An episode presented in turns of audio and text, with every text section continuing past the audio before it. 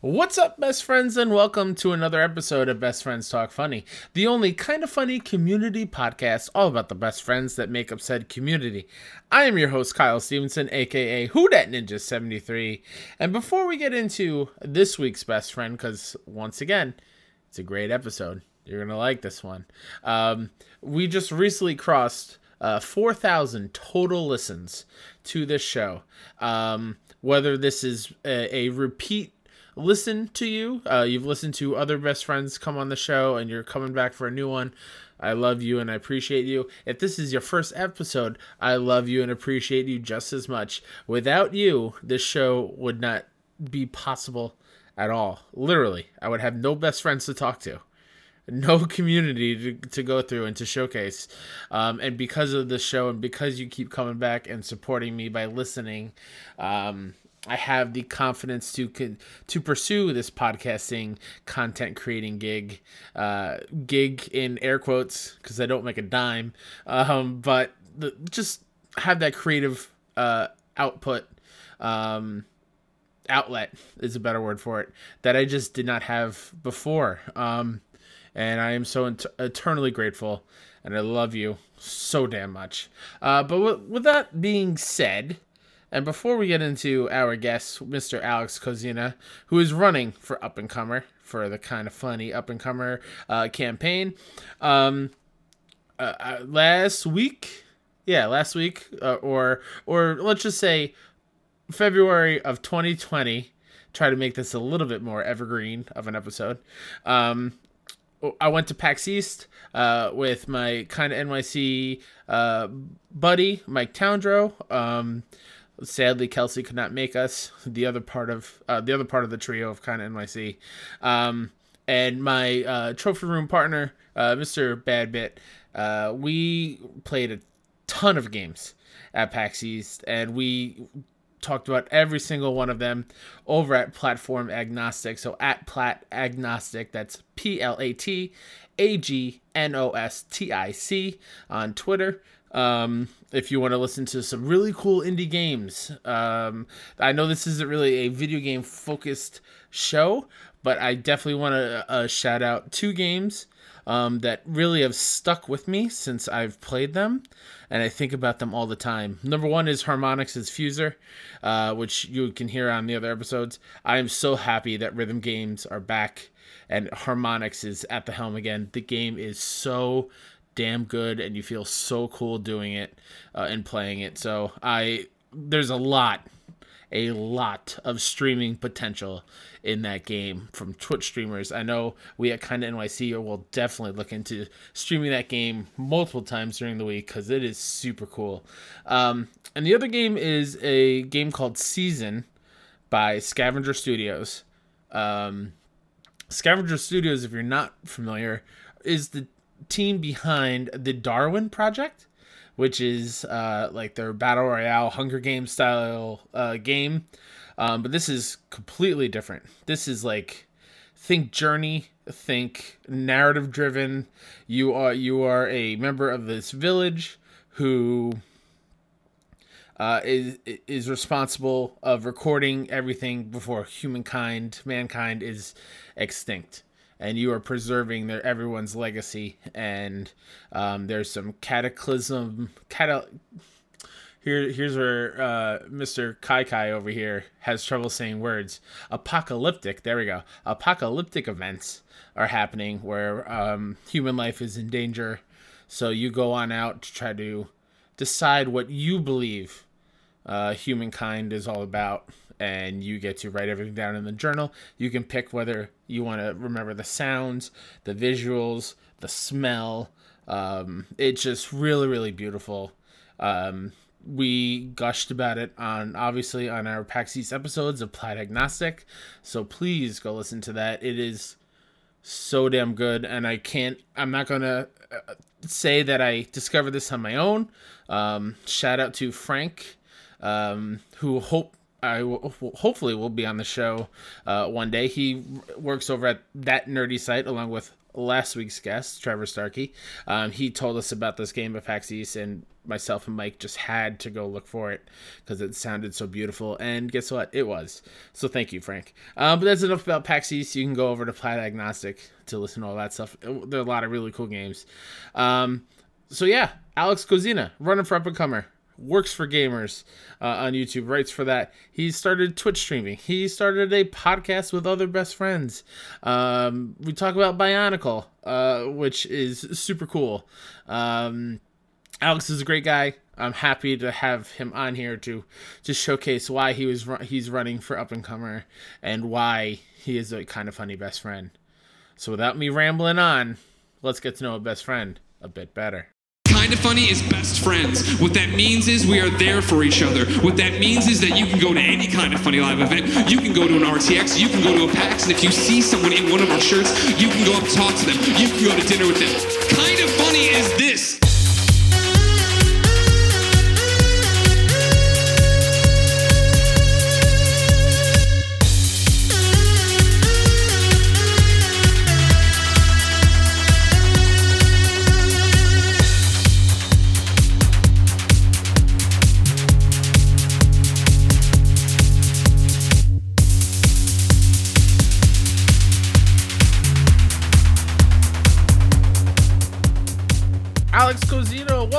To Best Friends Talk Funny. How are you doing on this lovely afternoon?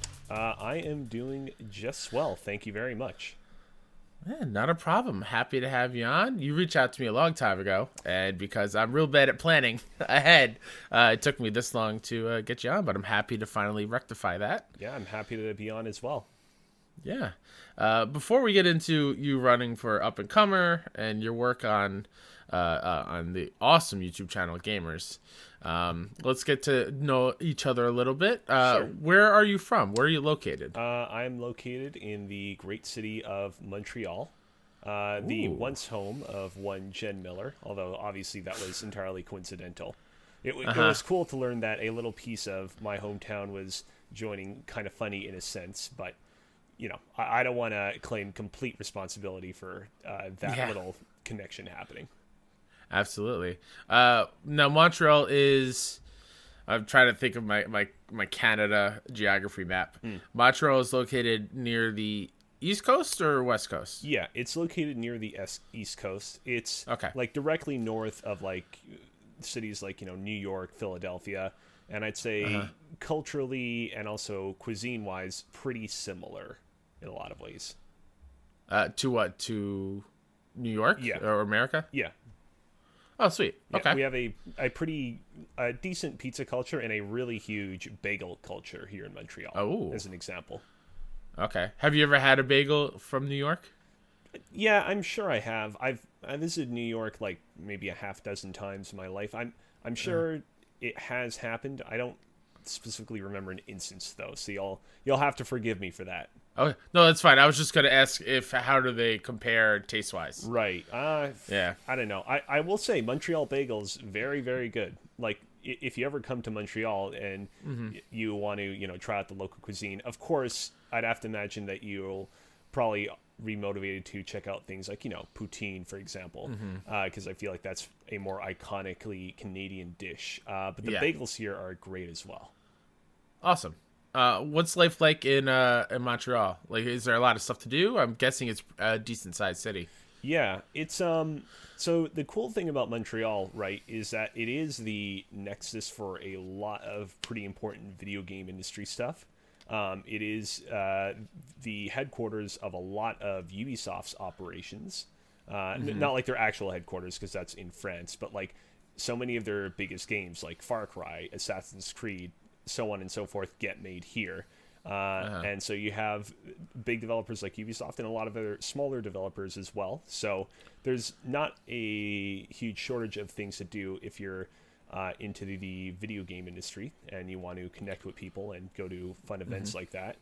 Uh, and if you're not into games, yeah, there's a fair bit of other stuff to do as well. It, Montreal is a city that uh, by winter receives a lot of snow and uh, creates ideal loca- uh, conditions for skiing and tobogganing and that sort of stuff. And during the summer is ideal for hiking and uh, you know biking and all that kind of good summer stuff as well. Sweet. Uh, to, I haven't heard that word toboggan in such a long time. yeah, I actually I don't I don't know the last time I said it before this conversation. Yeah. I, I, it's that I'm, I'm trying to remember. Toboggan is like basically just sledding. Yes? Yeah, pretty much. Okay. it's like I I a- couldn't remember if it was like another word for for tubing, like Yeah. a more professional word for that. Yeah, it's like uh, if you want to be fancy when you say it. Yes. uh, what uh, did you guys get a lot of snow up there uh, this this winter? Because down here on, in New York, it was like, I think maybe an inch tops, and I'm very upset about it. Uh, in terms of snow, yeah, we've got we've gotten pretty good snow. It um, so this winter was weird for us uh, because basically we started um, back in November. We got a pretty huge snowfall all of a sudden, and you know it's not uncommon that you get snowfalls earlier on in the year. Uh, but this time around, the snow actually stayed on the ground for weeks and weeks, and was like, "Oh wow, this is is just going to be like an exceptionally long winter." And then it ended up all drying up, and then it snowed again properly in December, and then it stuck around. So uh, I will say this: it has definitely not been as cold as it has been in years past, thank God. Uh, but it definitely has had a lot more snow, a lot more consistently throughout this season for the past few months. That's good. I mean, uh, good for you. I hate it down here. I love the snow. I love the cold, and we've it's it's not been good for us down here in New York. And that that just in my mind that just means the summer is going to be brutally hot, and I work outside in the summer, and I'm not looking forward to it. I, that I, I just want like one decent snowfall before winter is over, but I don't think it's going to happen. Hmm. That Yeah. I mean, I, I sympathize with you. Although I will say, you know, snow is one of those things that you definitely reminisce on and look back on fondly from your childhood. But as you grow older, you definitely become a lot more cold-hearted towards what it has to offer. Yeah, for sure. Um, so up in uh, Montreal, what do you do for work? Uh, I do a couple different things. Uh, the main most thing that I do is uh, so I primarily work at, from home, and I primarily write for a YouTube channel called Gamers. I know it's we're pretty early into the podcast for me to already start plugging what I do, but Yeah. I mean this does.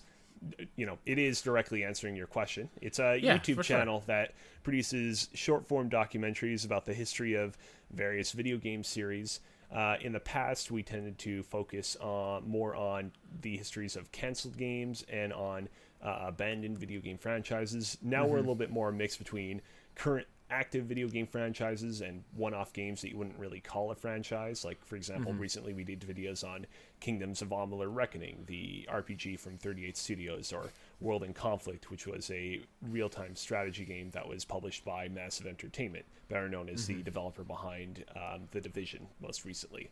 Um, and yeah, that's pretty much occupied most of my time. As of recent, it's um, these aren't really I wouldn't classify these as full on jobs of mine yet, but I also have recently gotten into streaming a lot on my Twitch channel and also recording a podcast with a bunch of fellow best friends uh, from Canada. Uh, Sweet. So yeah, I a lot of um, fun work from home involving webcams and microphones and Yeah. uh, being glued to computer screens. Yeah. I I mean doing creative stuff what it sounds like, which is awesome. Oh yeah, for sure. Uh, something that I, I love that gamers does is it's definitely take a look at like the old games that don't really get as much love or is kind of like forgotten. So like one of my favorite videos that that channel has put out that you you work on is the uh, the Resistance mini documentary because I love me the Resistance series and it, it was good to see that game that that franchise get some love. Um, so what uh what are some uh, games that you guys have not done or have not covered yet that you want to bring to the to the front of everyone's mind and do like a little video on it. See, I have to be careful when I answer this question because there are a fair few scripts that I've already written that are in the bank Sure. Uh-huh. um, that I, you know, obviously can't really. Uh, I, I don't want to accidentally spill the beans on right here. Yeah, right definitely now. don't. Um, obviously, you know, something that everybody says all the time, and so I'll just say it right here is, you know, I would love to be able to produce a documentary that uh, chronicles, um, you know, what happened between Kojima and Konami towards the end Mm-hmm. of Metal Gear Solid 5's development. There is definitely, whether or not we ever learn what happened between them, we are definitely going to produce a video at some point that goes in depth into uh, the development of the Metal Gear Solid series. Um, I would say, in addition to that, I would uh, I've been uh, pitching this project for a while, and it remains to be seen whether it ever comes to light. Uh, but I personally uh, would love to do a video on the Pokemon spin-offs, but specifically Oh, only nice. hold on, only the Pokemon spin-offs uh, that were in the kind of tradition of Pokemon Stadium. So Pokemon Stadium 1 and 2, Pokemon Colosseum, Pokemon XD Gale of Darkness, and Pokemon Battle Revolution. Because I think that that series is a, you know, I- I, think generally most people tend to be very positive on the Pokemon spin-offs, but th- that series in particular I think is a very underrated series, and unfortunately there's no way that it's going to really continue at this point because there's no need for it to. And so I would love to kind of go back and reflect on what that series was, how it got made, and what made it great. Definitely. Yeah, th- those would be great choices. Um, when it comes to making these video documentaries on games and franchises, uh, what what kind of goes into it? Like how much uh, research do you beforehand before you like start to recording VO and, and grabbing clips? Like what what how do you start making one of these projects? Um, so basically, it starts off with a lot of research.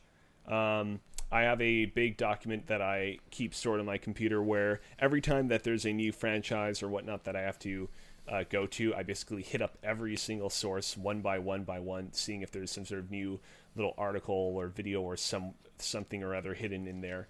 Um, it's you would kind of be surprised by like how much information sometimes gets uh, scattered about online uh, detailing you know the histories of some of these games.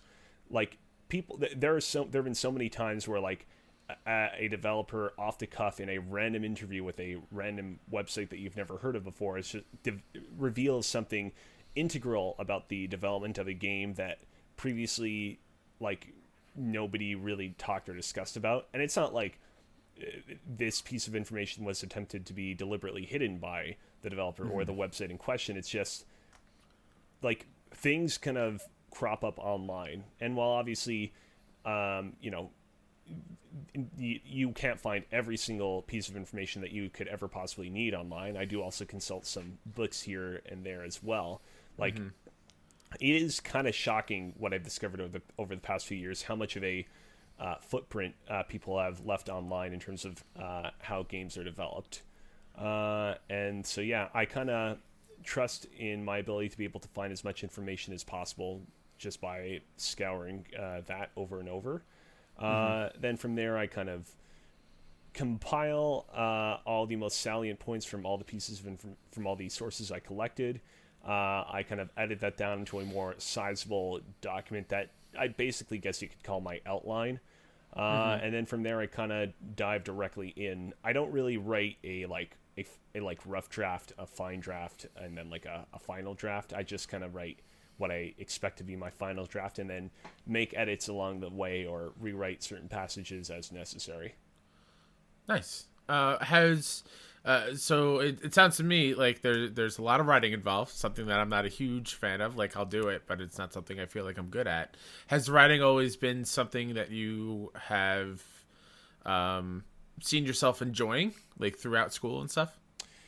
Uh, you know, it's funny. I've I definitely remember distinctly in high school getting a kick out of writing, but it's not really something that I ever uh, kind of took serious consideration into with regards to something I thought I could do professionally later on in my life. I, I actually went to school for basically a not game design degree, and I say not the game design degree because it wasn't called like game design degree; it was called something else. But that's basically what it was, and it involved a limited amount of writing, but that wasn't really the emphasis of it. And so, yeah, to, to bring it back up to uh, modern day, I, it, it just I'd always enjoyed kind of writing in my spare time. I'd always enjoyed it when I got an opportunity to do so in school, and when uh, I was approached uh, to this by the channel's uh, founder and main editor, Eilert, uh, it was just kind of like, oh, well, all right, sure, why not? If I'm getting paid for this, might as well get into it. Yeah, definitely. Uh, and, and so you you also mentioned that you uh, you stream on Twitch. How did that uh, get started? I mean, how it got started was um, I was at IGN's offices in 2018. Uh, this is around the time of Kind of Funny Prom. I, I suspect you were probably there as well. I was. Yeah. Uh, and, you know, IGN gave a series of um, live recordings and um, presentations on the company. And, you know, they know that a lot of the people that were at the offices that they uh, are the kind of people that are probably interested in eventually pursuing something at the company uh, in the future. There are people who might see, envision themselves working uh, for IGN later on, and they were like, you know, uh, obviously we're looking for people that are, you know, educated and are good at research and you know are capable of producing strong content, but we're also interested in people that are good on camera nowadays because you know so many of IGN's uh, editors and staff appear in podcasts or videos or uh, whatnots. Uh, And when I heard that, I'm like, okay, I'm. By that point in time, by the middle of 2018, I'd written for Gamers for a few months. I'm like, I know that I'm a pretty good researcher, and I'm pretty knowledgeable when it comes to games, but I really don't have a lot of on-camera experience. And you know, I'm really proud of the work I've done on Twitch up until now. But if I do have one slight regret, it's that I didn't start things uh, doing streaming as sooner as I could have. I purchased uh, the capture card that I currently use to stream on Twitch back in like 2013 or 2014 because I saw around that time that oh Twitch is getting pretty popular. What if I get it got into it? And I purchased it and it just never quite came together at the time. And I think it was honestly just that I was so intimidated by the prospect of oh shit, I have to kind of stream on a consistent basis. I have to um, figure out how to use OBS and all these other arcane programs. Uh, but once I kind of got that push from IGN, I it took me a little while after that because mm, some other projects came up that I wanted to take care of first. But eventually, in early 2019, I'm like, all right, it's time to nut up or shut up. And so I just got to streaming. And now I stream every Monday, Wednesday, and Thursday on my Twitch channel, KoziBear Live. Nice. Yeah, I I definitely understand where you're coming from with that. I bought my Elgato Yeah. uh, long, long time ago, and I I hooked it up to my old laptop, which I don't use anymore because it finally died, and it just would not work, and I was super bummed because I wanted to really get into it myself, and it wasn't until I started doing Extra Life for Team Kind of Funny that I finally got into it, and then now this year, kind of NYC is kind of making a concerted effort to stream more, and so like I I did give my Elgato to Mike and stuff. Um, for them to use over at their house, but I'm starting to stream on my PC now because I can actually handle it. So I'm excited to, like you, I, I wish I've done everything so much earlier, just so I can I I I can just you know put these skills to the test, see if I got it. You know what I mean? Because it's been it's been a dream of mine forever. So yeah, starting early. If you're listening to this, you're ever like, hey, I've, I kind of want to do it. Just do it. Don't wait. It's it's it's better to just start it and learn it, uh, uh, learn from your mistakes early on, and then instead of waiting later and like doing like catch up work, pretty much. And, and like the thing is, is that you know, our, earlier I mentioned how you know I was really intimidated, you know, trying to figure out how to suss out uh, programs like OBS and the like. Make no mistake, figuring out how those things worked uh, was pretty difficult. Um, it, it definitely was. I'm not gonna like sugarcoat it here and say, oh, Twitch streaming is easy. There are definitely certain humps that you have to get over. Absolutely. But like, once you get over them, you're over them Yep. and then it's kind of it, it is smoother sailing from there. I'll put it that way. Yeah. Um, and, and uh, before we get into your podcast, something else that I, I know I've seen you pop up on uh, when it comes to KFAF, you make games. You made Uh, some games for them. So Yeah. like, how? Uh, how it came about? I mean, Yeah. uh, yeah. Uh, like I said earlier, I got a not game design degree back when I was in university, uh, and after that, I was like, you know, how can I give back to the kind of funny community? How can I make people there laugh? And uh, after giving it some thought, uh, I was like, hmm, what if I basically, oh, look, there's this uh, kind of funny uh, Photoshop challenge going on on KFAF. Uh, people are producing all sorts of really imaginative, creative Photoshops on there. What if I made a video game instead? Uh, and then that led to me making another video game because the first video game ended up not being showcased on the week I made it. Uh, and then that led to another video game and another video game and another video game. Um, I took a little bit of a break from making those because uh, it reached a point where I wanted to focus a little bit more on my streaming efforts. Uh, but I have more kind of funny video game related plans coming up in the future that I'm not ready to talk about just yet.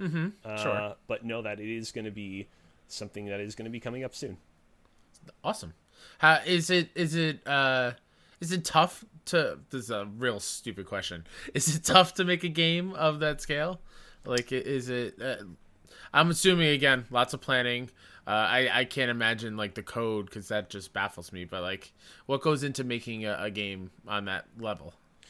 Uh, I mean, I, I would say that uh, the the most complex of those games, like I'd say you could probably make one of those games if I were to just condense it all into a straight single shot into like maybe two or three days. But I Uh-huh. designed them over the course of a week, obviously, uh, because that's the amount of time that I- would have to kind of work on the theme in question. Um, I mean, in, in when making those games, I try to uh, rely heavily on what, um,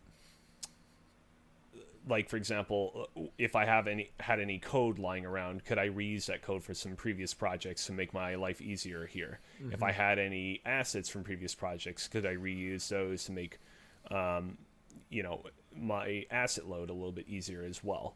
Uh, I honestly like I would say that a lot of the uh, the bulk of the time that I spent uh, designing those games was like perfecting tiny, tiny little details that like nobody else would really kind of notice or appreciate but me. Like for example, I created a Metal Gear Solid Three um, inspired uh, game where uh, Andy Cortez is throwing like flaming pop tarts at people, uh, and I, I, it's called like kind of funny something three pop tart eater, and at the beginning of that game, the way that the text like fades in is like one to one exactly the way that the uh, splash screen for Metal Gear Solid Three fades in. And I spent like honestly as much time on that splash screen as I spent with the actual game itself. Um, So there's that, and and then like just figuring out what the game is in general, I would say takes up uh, a lot of time as well. Actually, making the games themselves, I mean, you know, it takes a little bit of time to kind of properly tweak things and figure out how I'm going to do certain mechanics, but it's really not that bad, to be honest. Nice. Uh, if people wanted to go check these out, are they in one spot for them Uh, to go see them? Yeah, if you um, hold on a second, let me just make sure that I get the address correct because Absolutely. I don't uh, use this site as much as some of the others. Mm-hmm. Uh, but if you go to oh, da- da- da- oh uh, itch.io, uh, specifically if you go to kozibear.itch.io, uh, you can find all the games I worked on for Kind of Funny, including some previous games from my university days. So that's uh, K-O-Z-I-B-E-A-R dot I-T-C-H dot I-O. Sweet. Yeah, definitely go check them out. For sure. Um, and then the last thing uh, uh, that we that you do before we get into like your your hobbies or whatnot, um, you started a a podcast called the Press YYZ podcast Yeah. with some uh, some kind of funny friends up north. So uh, how'd that start? Uh, I mean, honestly, what happened was is you know I kind of kind of funny as of recent has have been coming down to uh, Toronto for a couple of events over the past few years, and um, as a result, through that, I've met a lot of kind of funny best friends that have lived here in Canada, although primarily in Toronto. And last year, I was like, you know what? I want to start up a podcast. I want to uh, do something that's uh, I want to kind of further improve my ability to kind of speak off the cuff and you know, be comfortable in front of a camera and a microphone, but I want to do it in a bit of a different fashion than um, my podcasting. Uh, sorry, I want to do it in a bit of a different fashion than my Twitch streaming. Sorry about that. Um, It's okay. yeah. Uh, and yeah, so I kind of asked around uh, with some friends of mine, uh, and they were like, "Yeah, we're not totally available, not totally interested." And I'm like, "Er, you know what? Might as well. Can't hurt to ask the kind of funny fans I've met uh, here in Canada if they'd be interested. And they were like, "Yeah, 100%." Like immediately, it was like, "Oh, we are totally down to do this as well." And it's like, "All right." Uh, and so we got I got to talking with the people that were most interested in doing it with me, uh, and one thing led to another, and we launched the podcast. And Awesome. yeah, so the podcast is called Press YYZ. Um, we're still in the process of kind of uh, figuring things out, uh, but we've hit a pretty good rhythm.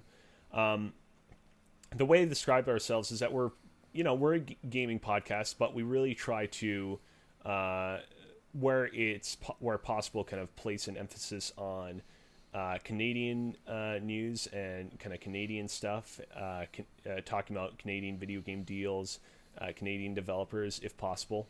Um, and when we're not talking about that stuff, we uh, try to also have like fun evergreen content, like um, little segments at the end of our show that can be enjoyed any at any time, any place, anywhere that you're listening to the podcast, uh, even if the news in earlier segments of the show are out of date. Uh, we recently, for example, uh, have started up a segment towards the end of the show called Five by Five, which may or may not have strong resemblances to Debatable uh, back during the days of Kind of Funny in early 2019. Uh, but you didn't hear it from me. Uh, where where does the name Press YYZ come from? Um, basically, uh, we were trying really hard to think of something that stood out as being sort of distinctly Canadian. Uh, and I remembered that, oh yeah, uh, YYZ is the code for the Toronto Pearson Airport. Um, it's where the um, the song uh, YYZ by Rush, uh, where it gets its name from. And I'm like, well, why not call ourselves Press YYZ? Because you also have the Y buttons and Z buttons on video game controllers. Uh, And everyone was pretty much like, yeah, sure, that works. It, you know, it's a little bit. The kind of irony to it is that we actually spent a lot of time uh, prior to arriving at the Press YYZ name trying to figure out, um, like, just what we wanted to um, figure out uh, what we wanted to kind of uh, call our name beforehand. And when we arrived at the Press YYZ name, it was kind of instantaneously like, oh, okay, that's right. It that's it right away. Like there was like almost no time spent like debating whether or not that was the, the right decision to make. mm-hmm. Yeah, coming up with the name is easily the most stressful thing because you want to make sure you get it right. Because once you have it, it's really hard to rename it after you after you start doing it. Yeah. Yeah. Um, that's all excellent. That's awesome. I, I enjoy that you are just doing creative things, and that's kind of that's the dream, right? Just kind of put what you're into and, and into your work, what your yeah your hobbies into your work, and like you know have fun doing it. That's awesome. And Now that we talked about your your passionate things that you're doing for work uh, and putting creativity into, uh, when you're not doing those things, what are you into? Obviously, games. So Yeah, why don't we start there? What kind of games are you into? Uh, as of recent, I've kind of been a little bit all over the place. I um, about a year ago, I had not played any of the major like looter shooter uh, kind of like games as a service games to come out over the past few years, and pretty much within the past, um, I'd say like yeah, six months to eight months, I've played pretty much a bit of everything. I played Destiny 2, Rainbow Six Siege, Borderlands, uh, The Division. Uh, primarily, my interest primarily lies with uh, like single player solitary experiences. Pokemon, for example, is my jam. That remains uh, one of my most coveted uh, video game series of all times. Favorite Pokemon game? Uh, Pokemon Emerald, easily. All right. Uh, I, I think that it has a solid single player campaign, and I think that the battle frontier uh, that awaits you at the end of that single player campaign uh, provides a lot of really entertaining and unique and very challenging challenges. Nice. Yeah. Uh, how are you liking Borderlands? Because that's one of my favorite franchises of all time. So here's the thing. I actually in the lead up to Borderlands 3, I basically played through Borderlands 2's entire uh, single player campaign with a bunch of uh, fellow best friends who run a podcast uh, called uh, Respawning Fire.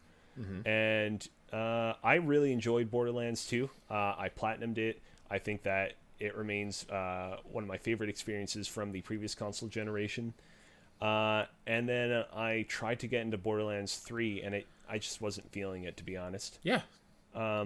I honestly, what it primarily came down to is I know a lot of people took issue with the fact that it was incredibly similar to Borderlands 2 before it.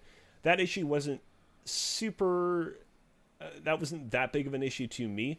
What was more of an issue is just the fact that it didn't run super well uh, on my console of choice, which is a just a normal standard PlayStation uh, 4. I don't have a PlayStation 4 Pro, and it's like you know i can i can understand that uh, by this point in time a lot of people have pcs and playstation 4 pros and xbox uh, uh, one's the most souped up hyper version of that one uh, whose name eludes me. The X. but it yeah the x. Um, but it's like a lot of us do have uh, standard edition playstation 4s too and it was playing it and just being like man this is just not very well optimized was really kind of a a downturn. I do want to get back to it at some point in the future uh, but i can't say when. Yeah, yeah, I I totally understand that. That was my, um, and I totally understand where people came from with the same argument when it comes to my game of the year last year, which was Control. Like it ran, it ran, it had some hiccups on my Pro, but I totally understand how bad it ran on base PS4s and stuff. So like I totally get that argument. And as far as like Borderlands 3 compared to 2 cuz 2 is also one of my favorite games of all time. But like my issue with 3 is there's no handsome Jack. Handsome Jack is such an iconic villain, and I think the the twins in three um, just didn't hold a candle to Handsome Jack, and it was kind of hard to look past that. Yeah, that that was my issue with three. Um, okay Uh, what other uh, what other things are you into other than uh, other than games? Uh, I mean, uh, it sounds kind of like compared to you know the excitement and flashiness of games, it sounds kind of not as exciting to say. But I am really into skiing and bike riding.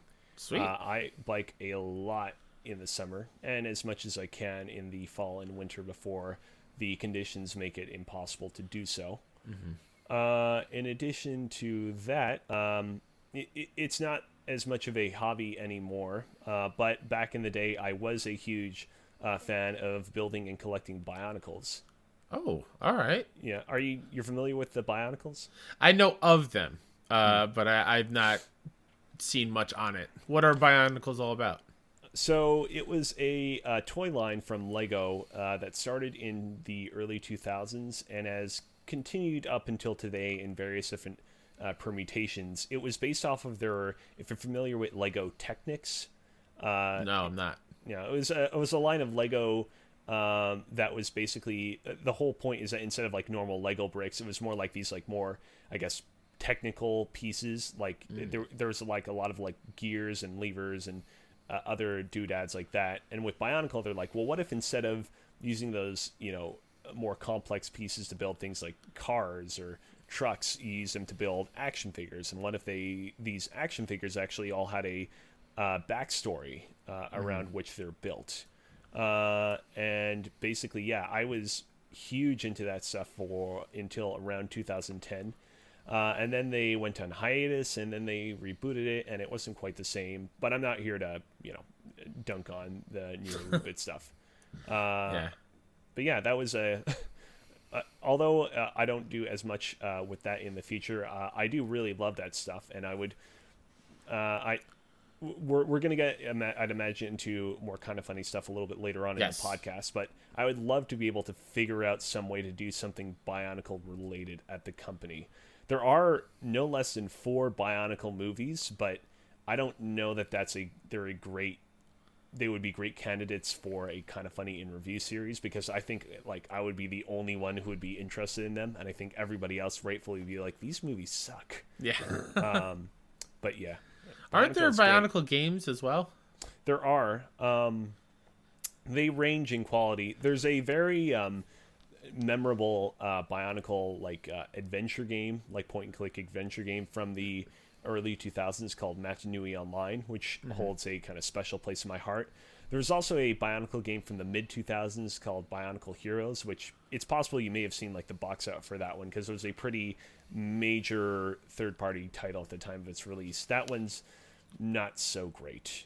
Um, yeah, unfortunately, there's not like a single standout Bionicle game outside of uh, the adventure one that I mentioned earlier, uh, which is too bad. I, I would love to participate in the development of that were it ever to come about, but I don't think it's going to happen at this point. Yeah, that's a shame. Uh, now we're on part of the show where I ask my guests uh, where their Twitter handle came from, and yours once again is pretty straightforward. It's just your name at Alex Kozina, which I'm very Yep. jealous of. Um, but I will ask: Have there ever been any like embarrassing screen names that you've had in the past?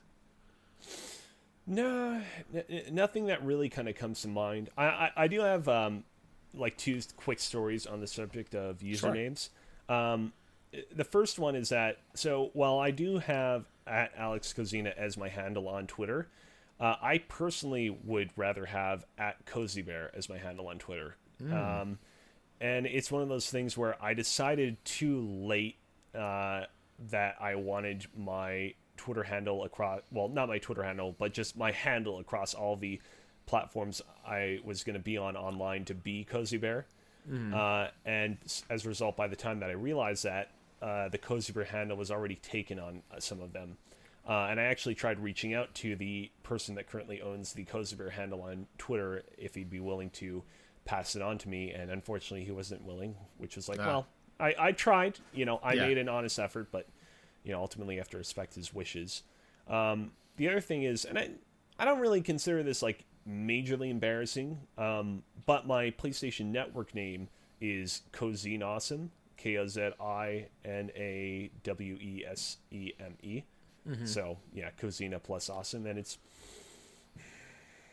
it's again not terrible, but like such a username that I created at a time in my life where I don't I had no particular style guide or overall overarching plan for how I wanted people to know me. I was just like, what's a cool username? Oh, what if I took Kozina and I mashed it together with awesome?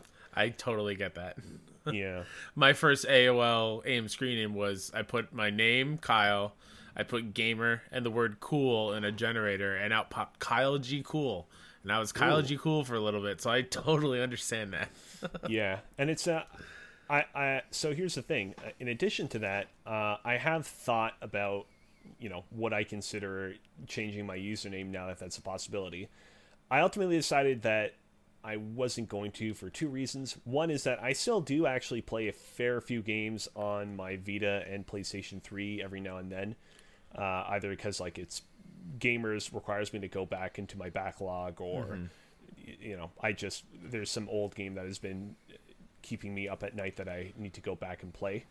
Um, however, it is uh, on top of that. I also did check: does anybody already have the codes of your handle on the PlayStation Network? And there is. And literally, they've only played two video games. One is Grand Theft Auto 5, and the other is Call of Duty Advanced Warfare. And they only have one trophy, uh, and it is only in Grand Theft Auto 5. And it's like, you know, I I, I'd respect it if this person with the Cozy handle had a lot of uh, trophies. If he was like a huge, you know, PlayStation gamer and he was fully taking advantage of it. But the fact that he bought two of like literally the biggest third-party games on the platform, and he only played, I'm assuming like the tutorial mission for one of them, is just really sad. Yeah, But anyways, yeah, I get that. It, that's like looking up my full name on Twitter, and I think it, he does. He hasn't tweeted in a long time. Like, yeah, I, I get that. It's it's definitely disheartening. yeah. Um, uh, no, next, like um, I just want to say, don't uh, message this uh, other KoziBear guy Oh, yeah. the PlayStation Network. By the way, for for all I know, he had a, you know, he suddenly realized that uh, he inherited a vast fortune and had to go and manage uh, a, a giant conglomerate, and had to drop all of his uh, PlayStation gaming ambitions out of the blue. So, you know, Absolutely, yeah. Don't don't be that person. Just let them live their lives. yeah. Um, be cool, chat. Be cool. Uh, now we're on to the, the uh, next section of the show where my guest brings one thing that they think people should either play, watch, listen to, or read. So, Alex, what do you have for the audience out there? So when I was uh, kind of thinking this up, I'm like, do I want to recommend a game? And I kind of looked at what I was currently playing, and I'm like, mm, there's a lot of good stuff here, but uh, nothing that I want to that I feel like uh, recommending right now at the moment. Uh, and so then I looked to what I've I been watching recently, and um, I tend to watch a lot of anime. Um, and I was looking through uh, the anime I've watched over the past couple of months, and one title stood out to me for a couple of reasons, um, which I'll get into in a second, uh, because that anime is ReZero. Um, Zero. so have you heard of this? No, I am very much an anime. Anime. See, I can't even say the word right. Oh no! an anime uh, noob. I, I don't really watch it. I know people tell me I need to watch My Hero, which I'm hopefully going to rectify soon. But yeah, Hmm. Yeah. ReZero is something I've never heard of. Yeah, I, I I was contemplating recommending My Hero Academia as well, but I figured I have a feeling that people have already recommended that before, Yes. or if not, they would recommend it in the future. So, ReZero, uh, spelled R E colon zero Z E R O. Um, it's short for ReZero Starting Life in Another World. ReZero is an isekai anime, which um, isekai is like a genre of anime that has really kind of blossomed in popularity over the past uh, few years. Basically, it's uh, a genre in which some sort of uh, a, a protagonist from the real world, the world that you and I live in, gets uh, magically and randomly transported into a fantasy world.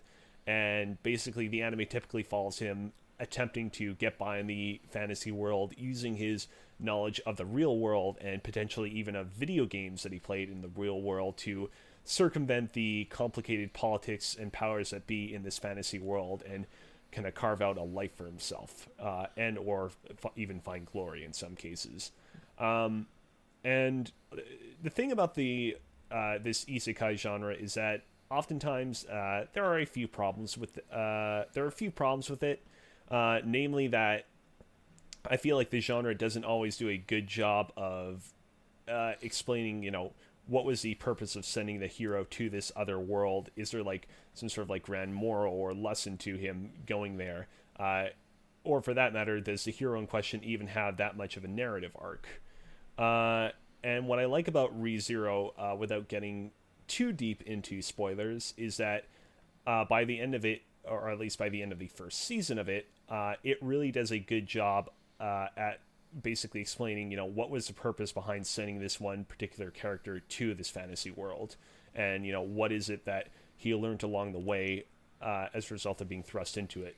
Um, I realize I haven't really explained the premise of this show in particular uh, a whole lot, so to to keep spoilers as light as possible, because again, this is one of those shows where I think you kind of got to go into it blind to get the most out of it.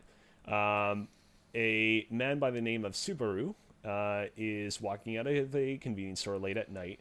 All of a sudden, finds himself whisked off to a fantasy world filled with elves and demi-humans and magicians and all the like. Um, instantaneously, um, he thinks himself able to. He thinks, oh, you know, uh, if I'm uh, been transported off to a fantasy world, well, I must have incredible magical powers. I'd imagine that I can probably dominate in this fantasy world. Like you know, if you're like a protagonist of like an, a Japanese role playing game that uh, suddenly got uh, transported to a fantasy world in a similar manner. Uh, quickly discovers that's not the case. Quickly discovers that he's actually very weak uh, by comparison to everything else around him. Uh, eventually, uh, however, he happens to become acquainted uh, with a girl called Emilia, um, who uh, basically is trying to fulfill some sort of important obligation within this world. Not going to get too into details into it. And he's like, "Hey, you know, why not, you know, stick together? I'd be more than willing to help you out." She's like, "Okay, sure." Uh, we have to head down to this place on the outskirts of the city, though. And it's like, okay, sure. Uh, they head there at night, and they enter a pretty dismal looking cabin, and within a couple of minutes, they both get killed. Ooh. And then all of a sudden, uh, Subaru wakes up and he's been transported back in time six hours before to basically just like an hour after he landed in the fantasy world. And basically quickly comes to discover that he's basically kind of dis- uh, been imbued with the powers of uh, Bill Murray in Groundhog Day, where he can be rewound back to a kind of previous point in time uh, and kind of uh, kind of replay certain events uh, from the previous few hours. Um, and the amount of control that he has over it is very limited, but he can use that to potentially arrive at a better outcome than whatever just happened to him that resulted in him dying. Awesome. Yeah, Yeah, it, it sounds it sounds very video gamey, like a checkpoint for sure. but it uh, like trust me when I say, and I don't want to go too uh, into detail into it. The, the the anime really deals with the kind of like psychological fallout of what would happen if somebody actually had that kind of a power. It is not like oh well I'm just gonna exit out of my uh, game and I'm gonna go back to the main menu and I'm gonna choose a different save point. It is, it really deals with the consequences of what would happen if you got stabbed to death and then you suddenly woke up three days earlier. Yeah, it, it definitely. It, it might sound like f- fun's a, probably not the best word, but like, uh, might sound like a good idea to go back and fix everything. But like, if at the end of the day you're just gonna go back and re get rid of all that stuff once again, like, yeah, that sounds like a nightmare. Yeah. Yeah. And basically, there. Um, the reason why I wanted to recommend it right now uh, is because the anime, uh, the first season of the show actually aired a couple of years ago. Um, but the second season of the show is going to be uh, airing starting this April. And in anticipation of the second season, second season of the show airing, um, anime streaming services like Crunchyroll, for example, have been airing the a um, director's cut version of the first season of the show, uh, which basically what it is is it's the episodes of the show just with some slight editing and alterations here and there, some slightly better animation, some longer pauses or re-recorded lines to, for added dramatic effect, and um, yeah, I, I so I recommend now is basically it's one of those things where it's like you could have theoretically gotten into this anime at any time over the past couple of years since it first aired, but like now is there's no better time than now to get into it. Awesome. Yeah, so go check out ReZero if that sounds like something you're into, and uh, let me know uh, what you think, and let Alex know what you think about it because that sounds awesome. I might check it out when I'm finally hop into the uh, the anime deep end, if you will. Oh yeah, by all means. Like yeah. feel free to message me on Twitter or whatever if you want to gush about this anime after the fact. I'd be more than happy to talk about it. Awesome. Uh, but now, since we're this is best friends talk funny, we're both kind of funny best friends. It's time to talk about kind of funny. So, Alex, what got you into kind of funny? What was the start of your fandom? Uh, so historically, I was not much of a PlayStation gamer growing up. I was much more of a Nintendo gamer. And um, as a result, you know, while I discovered IGN like a lot of other people because I was looking for tips and cheats and reviews online, I really did not get into the PlayStation side of that website until somewhat uh, late in my uh, kind of like time as a gamer. I only really got into it, I'd say, the PlayStation side of things until around 2011.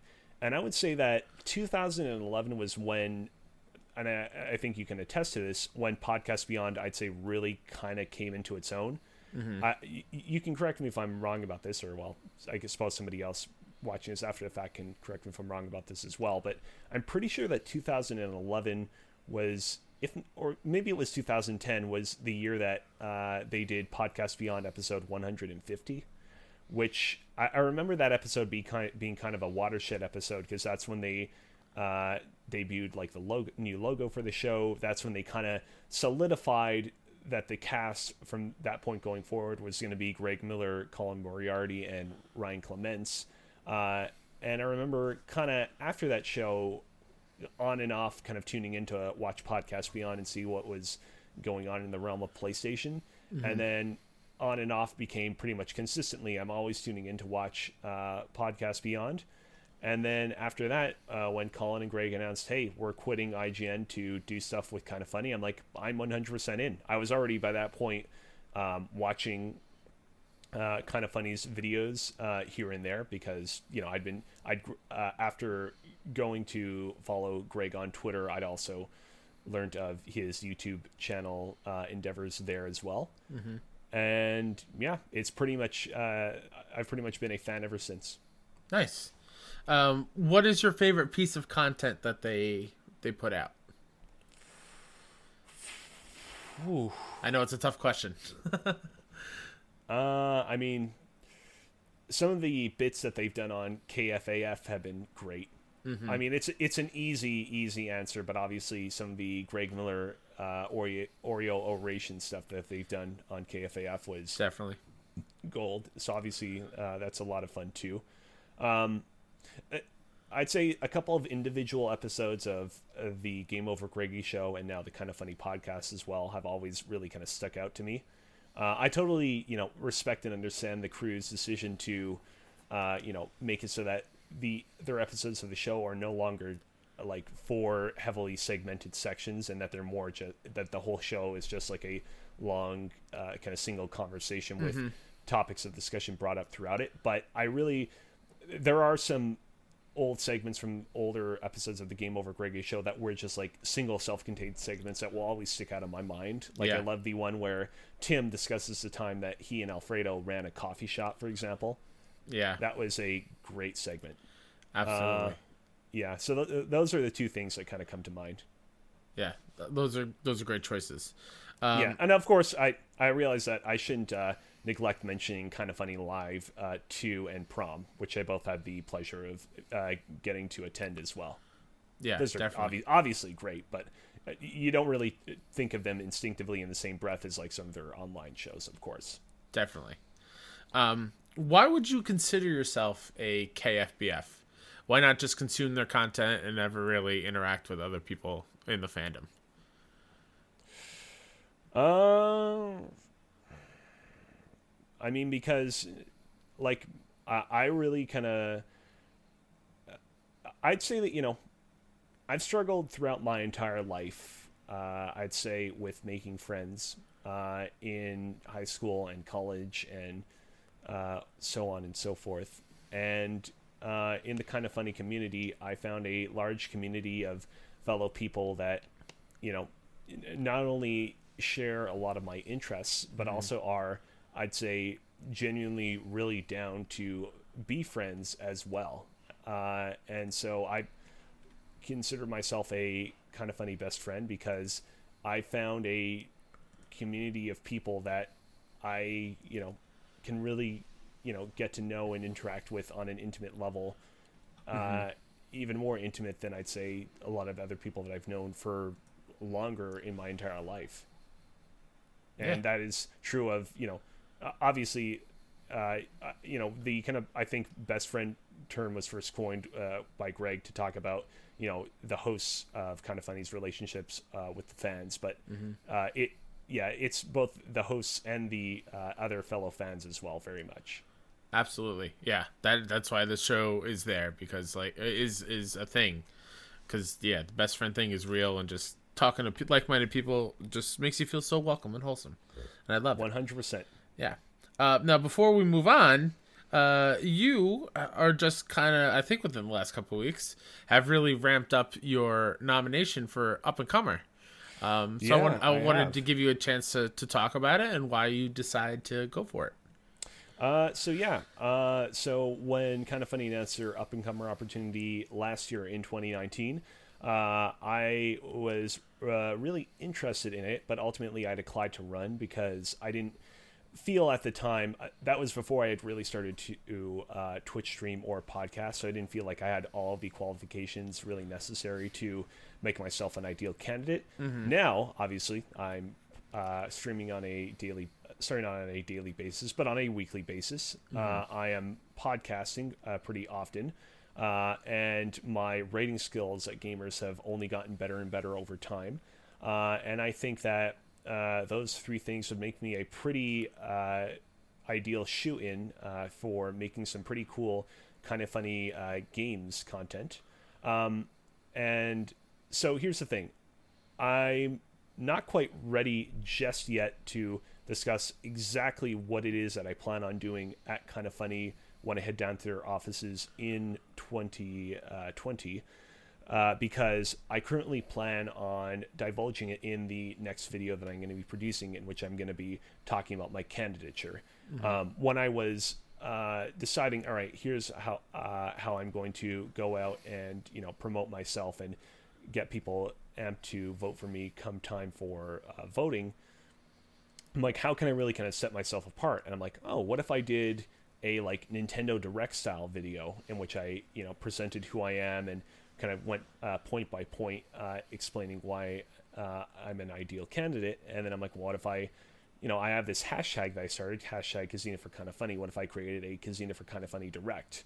Mm-hmm. And then from there, it was like, well, you know, uh, kind of funny themselves have said that they kind of want people to basically launch a campaign uh, to drum up interest uh, in getting them eventually on kind of funny shows.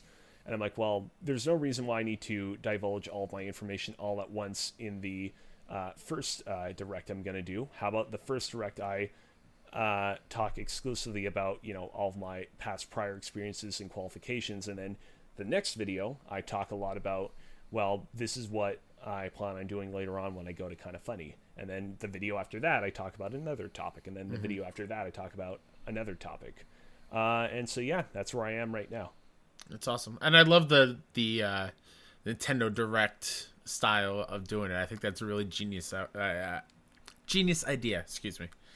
Oh no, not a problem. And thank you, thank you very much. I um, I, I uh, so I literally purchased the green screen that you can see in back of me specifically mm-hmm. for the purpose of putting the, together that direct.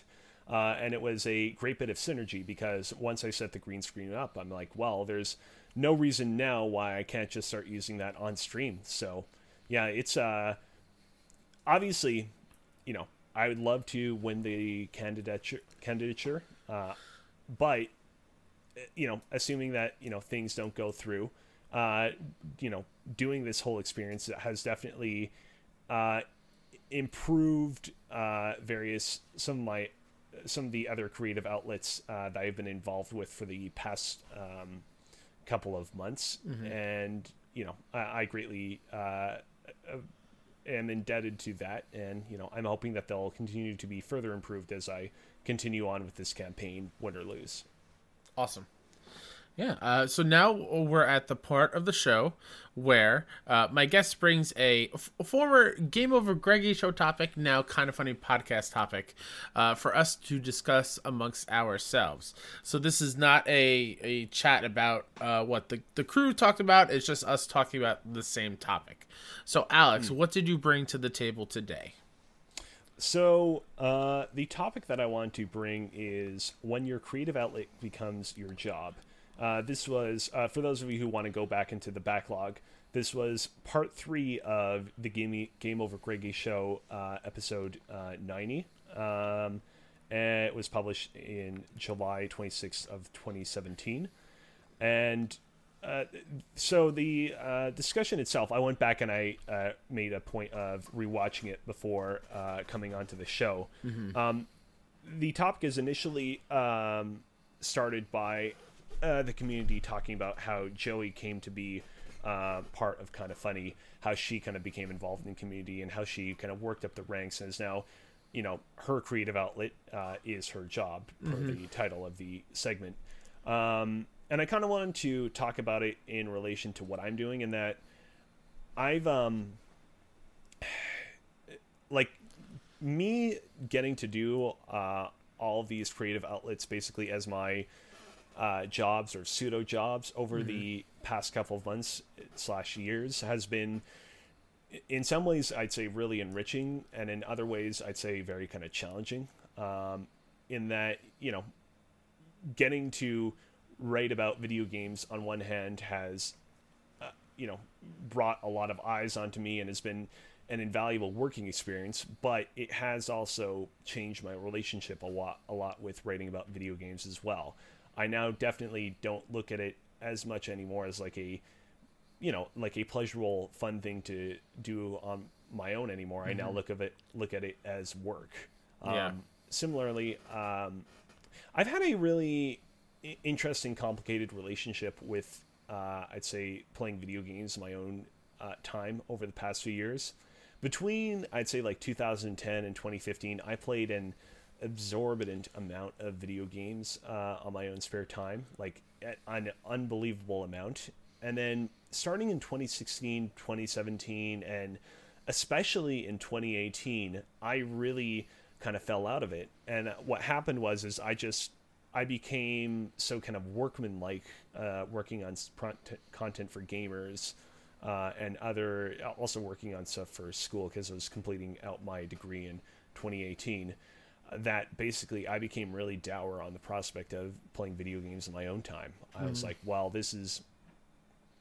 I, I, I kind of came to feel guilty of like if I'm playing video games at the moment, I'm not contributing towards anything. I'm wasting valuable time that could be better spent doing more worthwhile things.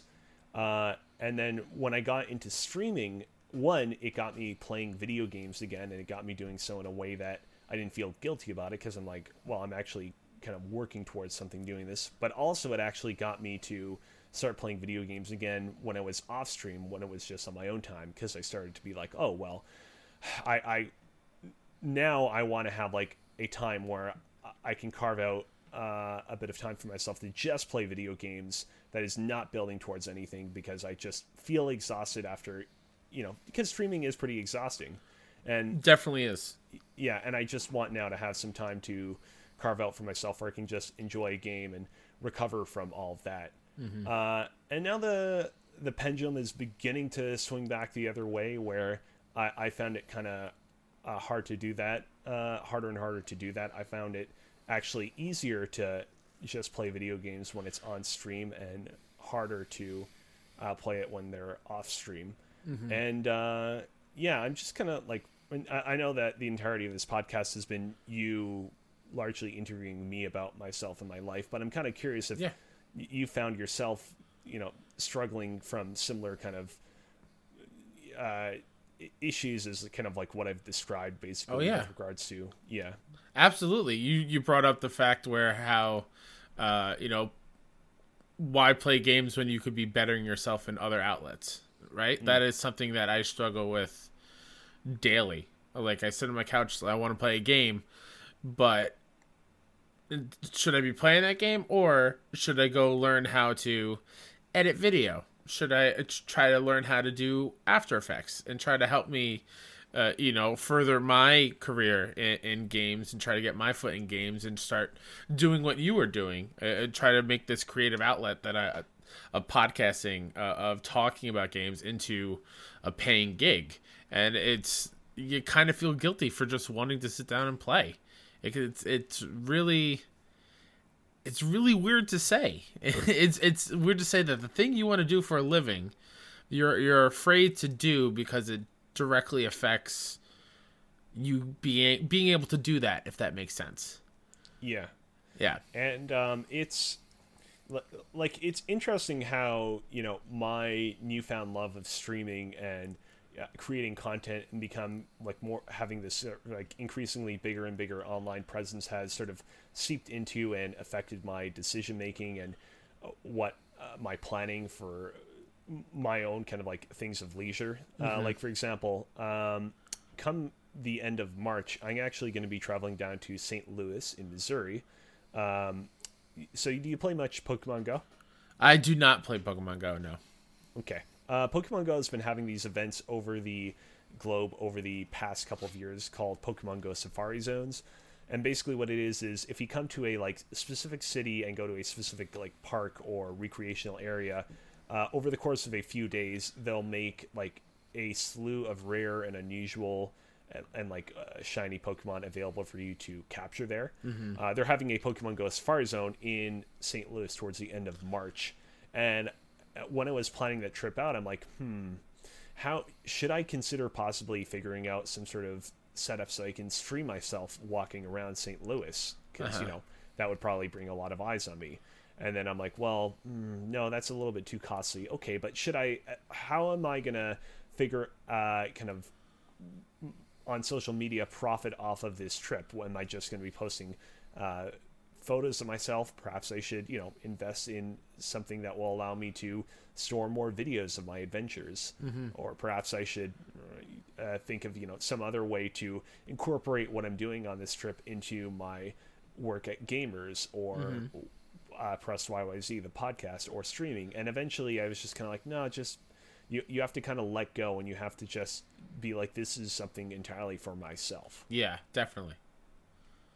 Uh so yeah it's um i, I realized that uh what i wanted to talk about right there was a maybe a little bit different than what was discussed on the game over greggy show topic itself mm-hmm. um but it was kind of one of those things where like i was like kind of scrolling through topics and when i saw that title i'm like this is closest to what i wanted to uh, bring up because it is something that I've been struggling uh, from for the past two years, like better balancing, you know, uh, your work and your life and your leisure.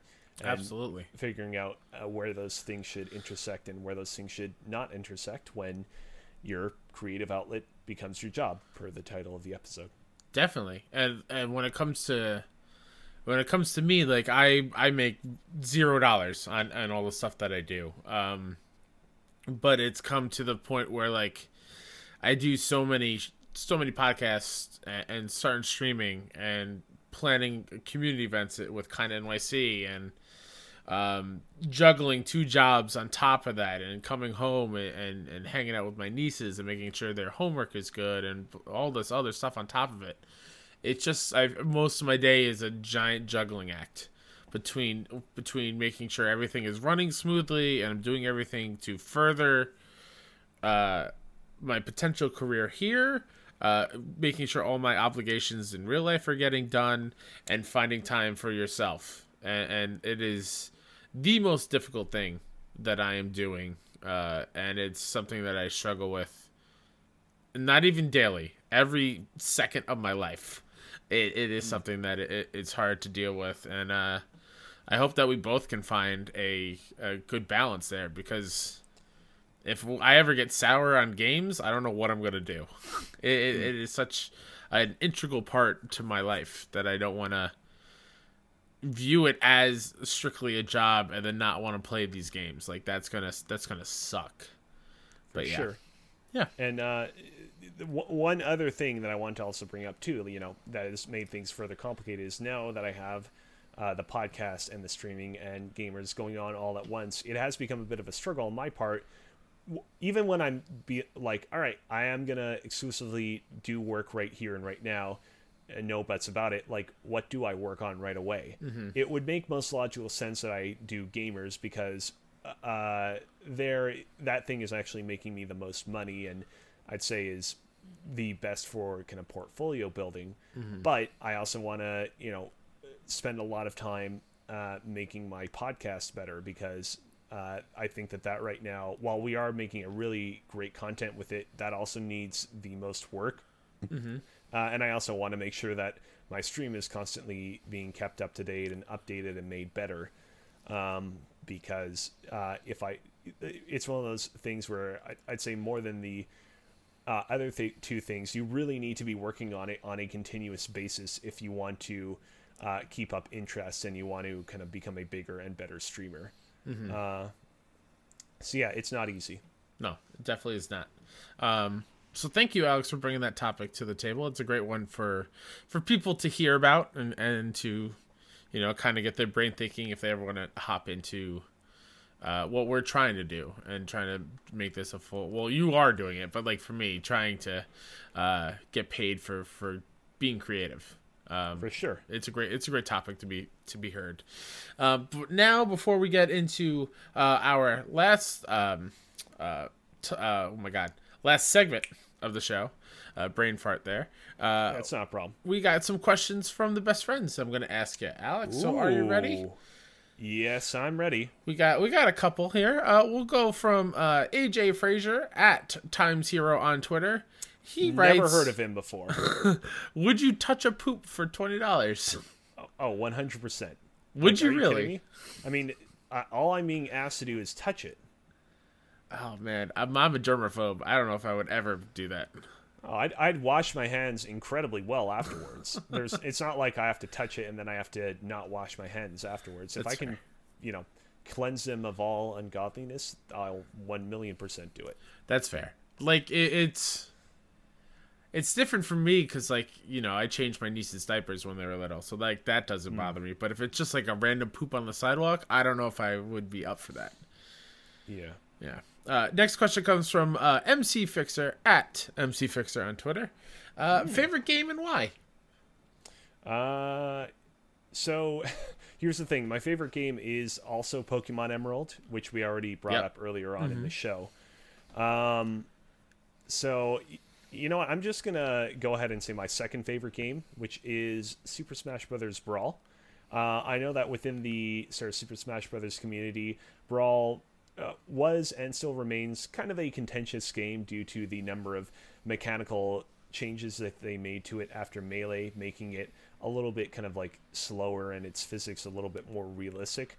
Personally, though, it always remains a it, it'll always hold a special place in my heart. Uh, I used to play that game extensively with some older friends back in uh, the early days of college, and um, just going through the subspace emissary in that game, unlocking the seemingly number, uh, endless number of unlockable things in that game was a truly magical experience. And so, yeah, not my first favorite game of all time, but second favorite game of all time, one million percent. Awesome. Um, and then we got a double question from Mitch George at Mr. Mitch George on Twitter. Never heard of him before. Uh, as a French Canadian, what is the best poutine you've ever had? so I have a, a sappy answer and a real answer. Okay. The, the, the sappy answer uh, is a poutine that I made uh, by myself uh, using store bought uh, French fries and store bought poutine mix and store bought cheese curds uh, when I was at a friend's house in San Diego. Mm-hmm. Just because I was able to pour my love into it uh, and enjoy it with other friends. I'd say though that realistically, like the real best poutine I've ever had uh, was from this place called La Belle Province, Uh-huh. uh, which translates to like the good province. La Belle Province is a uh, well-known kind of fast food chain in the province of Quebec, Canada. It is not like a like how should I say like a super high-end like poutine or Quebec fa- uh, food place. It is just a your typical run of the mill fast food place, but in a way, that's what makes the poutine there so good because the moment that you're tasting it, you're like, oh, this is not. This is not trying to be anything better than it's trying to be. This is just trying to be straightforward, bottom of the barrel fast food poutine, and that's why it was excellent. Awesome. I've never had poutine. Well, I mean, it's you should definitely try it out once. It is, Yeah. I mean, it is exactly what its name sounds like it is, but it's well worth it. Yeah, I, I figured at this point, if I ever make my make my way up to Canada, that's probably the best place to, to try it. I don't want to try Yeah. an Americanized version of it because it's probably not as good. Oh yeah, it's it's one of those things where it's like, oh, this is shockingly weirdly hard to find poutine if you're out of Canada. Uh, and Mitch's second question is, uh, who's your favorite podcast co-host? Winky face emoji. Hmm. Uh, I think that it would probably have to be myself. That's a great answer. Yeah. Take that, Mitch.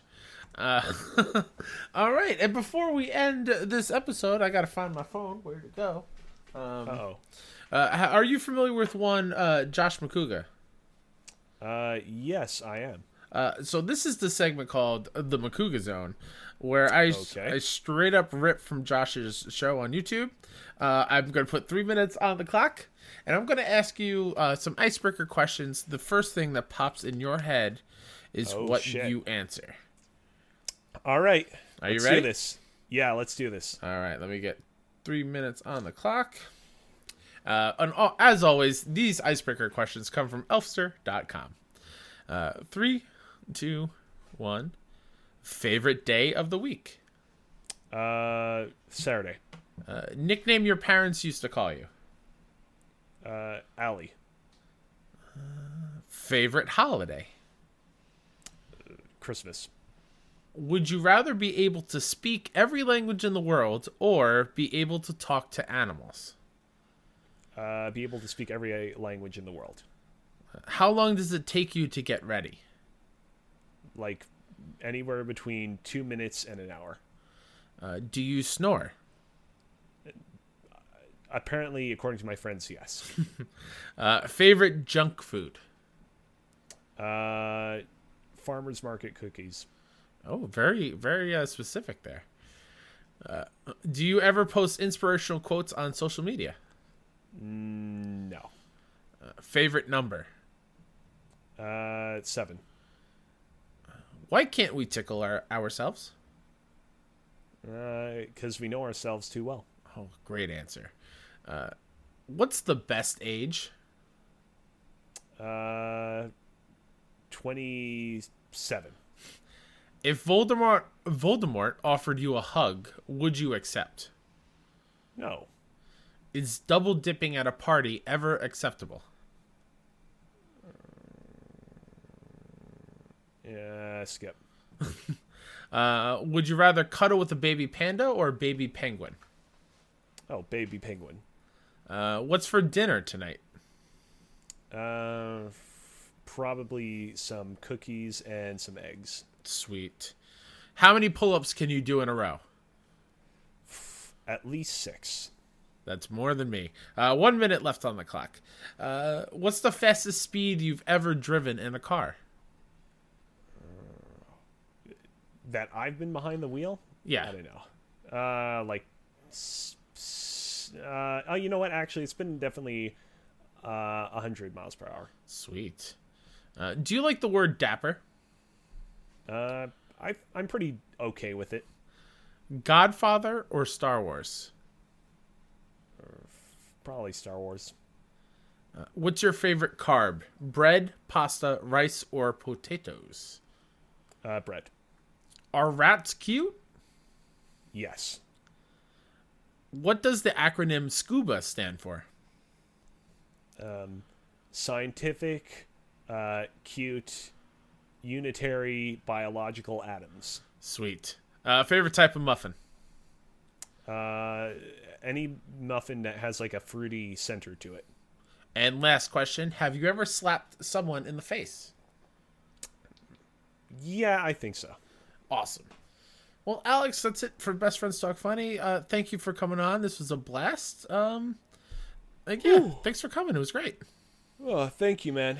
Yeah. That Uh, was. Uh, I, I feel like I really kind of got put myself through the ringer there. with Yeah. everything that was discussed. Like, if you ever want the kind of complete, kind of fun. Uh, sorry, not kind of funny. The Alexander Kozina uh, action figure accessories uh, in the form of a podcast discussion about his life. Uh, you have it right here. There you go. Awesome. Uh, if people want to follow you on the interwebs, uh, where can they find you and the stuff that you do? You can follow me on Twitter at Alex Kozina, A L E X K O Z I N A. Uh, if you want to follow me on Twitch, you can do so at KoziBear Live, K O Z I B E A R L I V E. Uh, and be sure to pay attention for to both uh, for updates on my upcoming candidature to be kind of funny's next up and comer. Awesome. Uh, you can find me, as always, on Twitter at WhoDatNinja73. Uh, my PlayStation show called uh, The Trophy Room at PS Trophy Room on Twitter and Bad Bit Games on YouTube. Uh, our gaming centric show from Kinda NYC, Platform Agnostic at Plat Agnostic on Twitter. Our conversational podcast, Dollar Slice at Dollar Slice Pod. Um, and you can find all the info on New York area meetups at KindaNYC.com and at Kinda NYC on Twitter. And until next time, remember. Oh, go ahead, Alex. I'm sorry. Hold on a second. I just realized something uh, somewhat important that I make sure that I make a point of mentioning. Please. Um, so earlier we talked about Gamers, the YouTube channel I write for. Uh, I suspect that you know uh, most people that are listening to this might already know this, but in case you didn't, uh, that is Gamers spelt with a V. So G V M E R S on YouTube. Um, it's one of those things where you're probably like, if you've never heard this before, you're probably sitting back in your car being like, "What? What the hell? Yeah. that's so weird." And it's like the what the logic is that basically we take the V and in our logo, in like all of our branding uh, for our, our YouTube channel, we flip the V upside down, so it just it looks like an A but without the dash through it. And so yeah, that's basically how we arrived at that. But obviously, that's not a symbol that exists that you can use on your keyboard. So we just use a V in its place. So youtube.com slash gamers, G V M E R S. Perfect. Yeah, definitely go check them out because they do some great stuff on the YouTube channel. Um, Thank you. And remember, until next time, be kinda to one another. Bye.